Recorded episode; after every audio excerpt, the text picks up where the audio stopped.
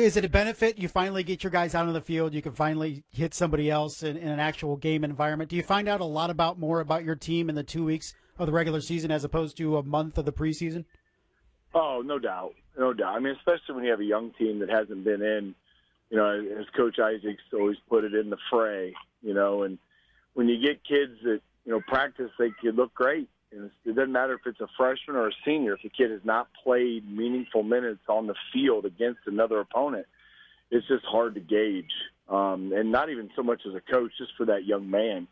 And so to, to be out there and just play, and then, you know, we we approached it as you know being thankful that we played a team like Eastside, who's coming off a great year, who's ranked, great coach, great team, great competitors.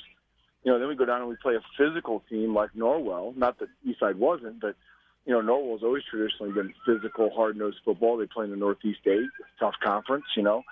So we've kind of approached it in that manner of, hey, we've gotten the challenges that we need so that we understand what level we have to play at to be able to compete and be able to win games. So, you know, again, that's that's where we are now, and we're thankful for it.